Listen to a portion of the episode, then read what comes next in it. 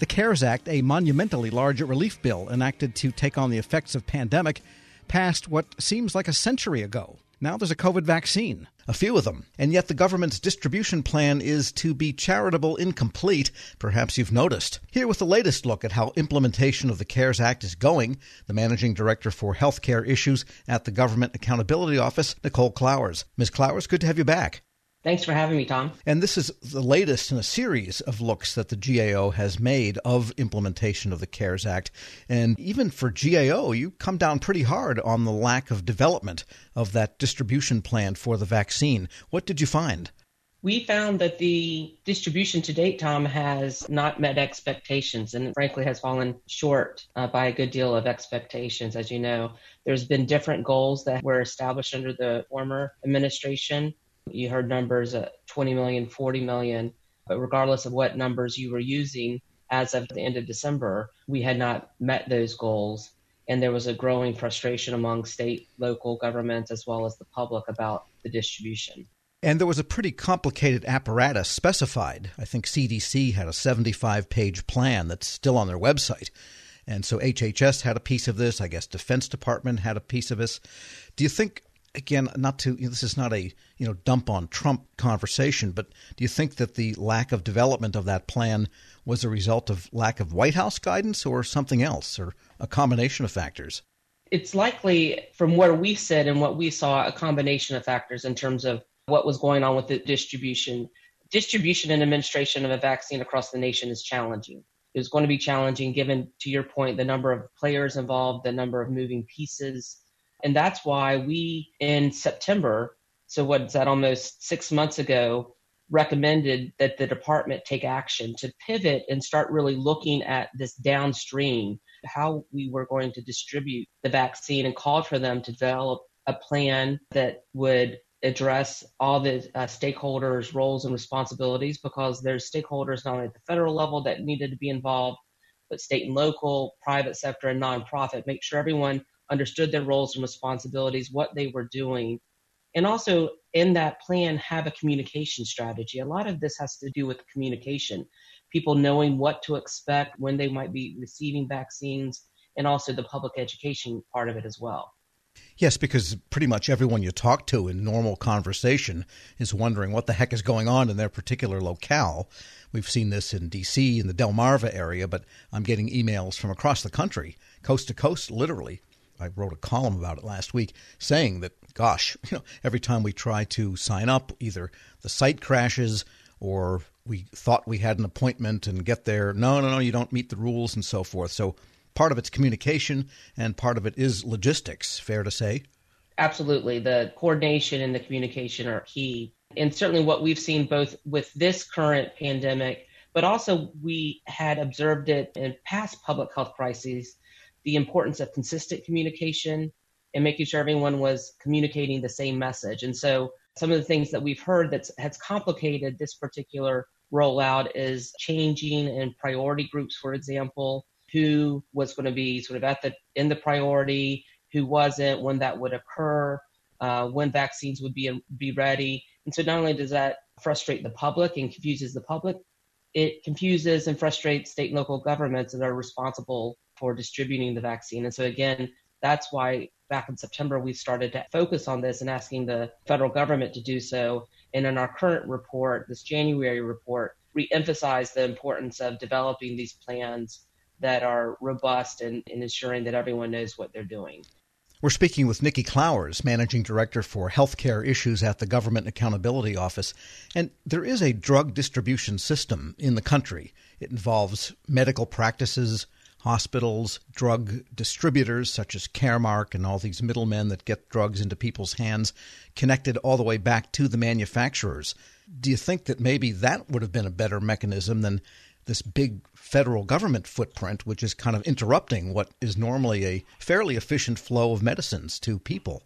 I don't think we can underestimate the the enormity of this challenge in terms of vaccinating over 300 million Americans in as quickly as possible what was missing is a plan to do that in terms of making sure people knew what to expect, when to expect it, and who was responsible for doing it. one of the things we saw with the H1N1 pandemic was the lack of consistent communication. And I'll give you an example. There was inconsistent communication about when vaccines would be ready in the H1N1 outbreak. And what occurred was people lost confidence in the government because those dates weren't hit. And so that was just one example of the need to be really clear about what to expect and consistently reinforcing that message in terms of what people could expect. And when things aren't occurring as planned, to talk to the public, to talk to everyone involved, to make sure they understand why plans are changing.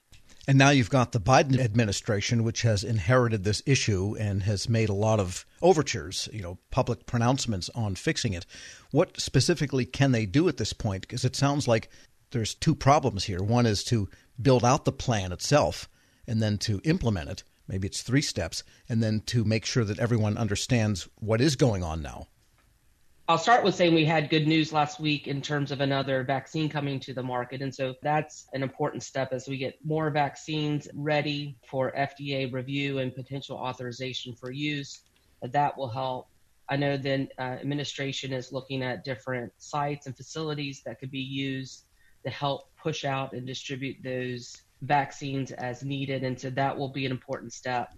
But then ultimately, I think what's key is as you're developing that infrastructure, as more vaccines are available, that we have a plan in place that everyone understands there's roles and responsibilities, that the government can better track the vaccines going down to the state and local level as well as to specific hospitals until it gets to the, the shot in the arm and that we have a robust communication outreach sort of strategy, both for providers, so providers understand the vaccine rollout and their responsibilities and roles in it, that they get the necessary training needed, but also the public education awareness too. Uh, that needs to start immediately so we can increase the vaccine uptake. And do you sense that, uh, or is it the GAO's belief that because there are so many priority rules, age, ethnicity, and location, and so forth, none of these are bad ideas or badly intentioned ideas, but combined, they make an extremely complicated process or add complications to an extremely complicated process. Do you think if the rules were maybe just simplified, just to get the most out there into the most arms as possible, including areas that aren't as affluent as other areas, that things could be speeded up? We certainly heard that in terms of the complicated nature of some of the prioritization in the different groups. But what we've heard from state and local governments more frequently is just the changing of the rules, so to speak, um, which groups should be in priority and when that should occur. That was a greater frustration and complicating factor for them. And what do you think Congress, if anything, could do at this point? Or should they just simply exercise oversight and make sure the government, the executive branch, does what it's supposed to? Well, certainly congressional oversight is, is key because it will in, encourage action on the part of the agency officials. The, the new administration has also laid out some of their plans through executive orders and, and other statements and, and documents. We're currently going through those um, in terms of the plans they hope to implement, and we'll continue to monitor them as they're implemented. Nicole Clowers is Managing Director for Healthcare Issues at the Government Accountability Office. As always, thanks so much. Thanks for having me back, Tom. We'll post this interview along with a link to that latest report at federalnewsnetwork.com slash Federal Drive. Hear the Federal Drive on your schedule. Subscribe at Apple Podcasts or wherever you get your shows. As a parent, no two days are ever the same. And let's face it, sometimes a little extra help goes a really long way. That's what's so great about Care.com. They make it easier than ever to find local, experienced, and background checked childcare to help manage your family's ever changing needs and schedule. From nannies and babysitters to daycare centers and tutors, find help for long or short term support. Whether you need an after school sitter or help with the homework, there's a large selection to choose from. And all caregivers who use Care.com are required to complete a background check before they're able to interact with families on the platform. It's so easy. Just go to Care.com and post a job for caregivers to apply. You can search for qualified candidates, read reviews and ratings, check their availability, and send messages directly. You can even find other kinds of care, including housekeepers, dog walkers, and caregivers for seniors. Find care for all you love. Sign up now and see why over 3 million families use Care.com. Visit Care.com today. Grab a 30-day free trial of Live by Live Plus, and you'll get unlimited skips, commercial-free music, and all of the podcasts and live streaming events you can handle. Visit livexlive.com slash podcast one to learn more and start your free trial.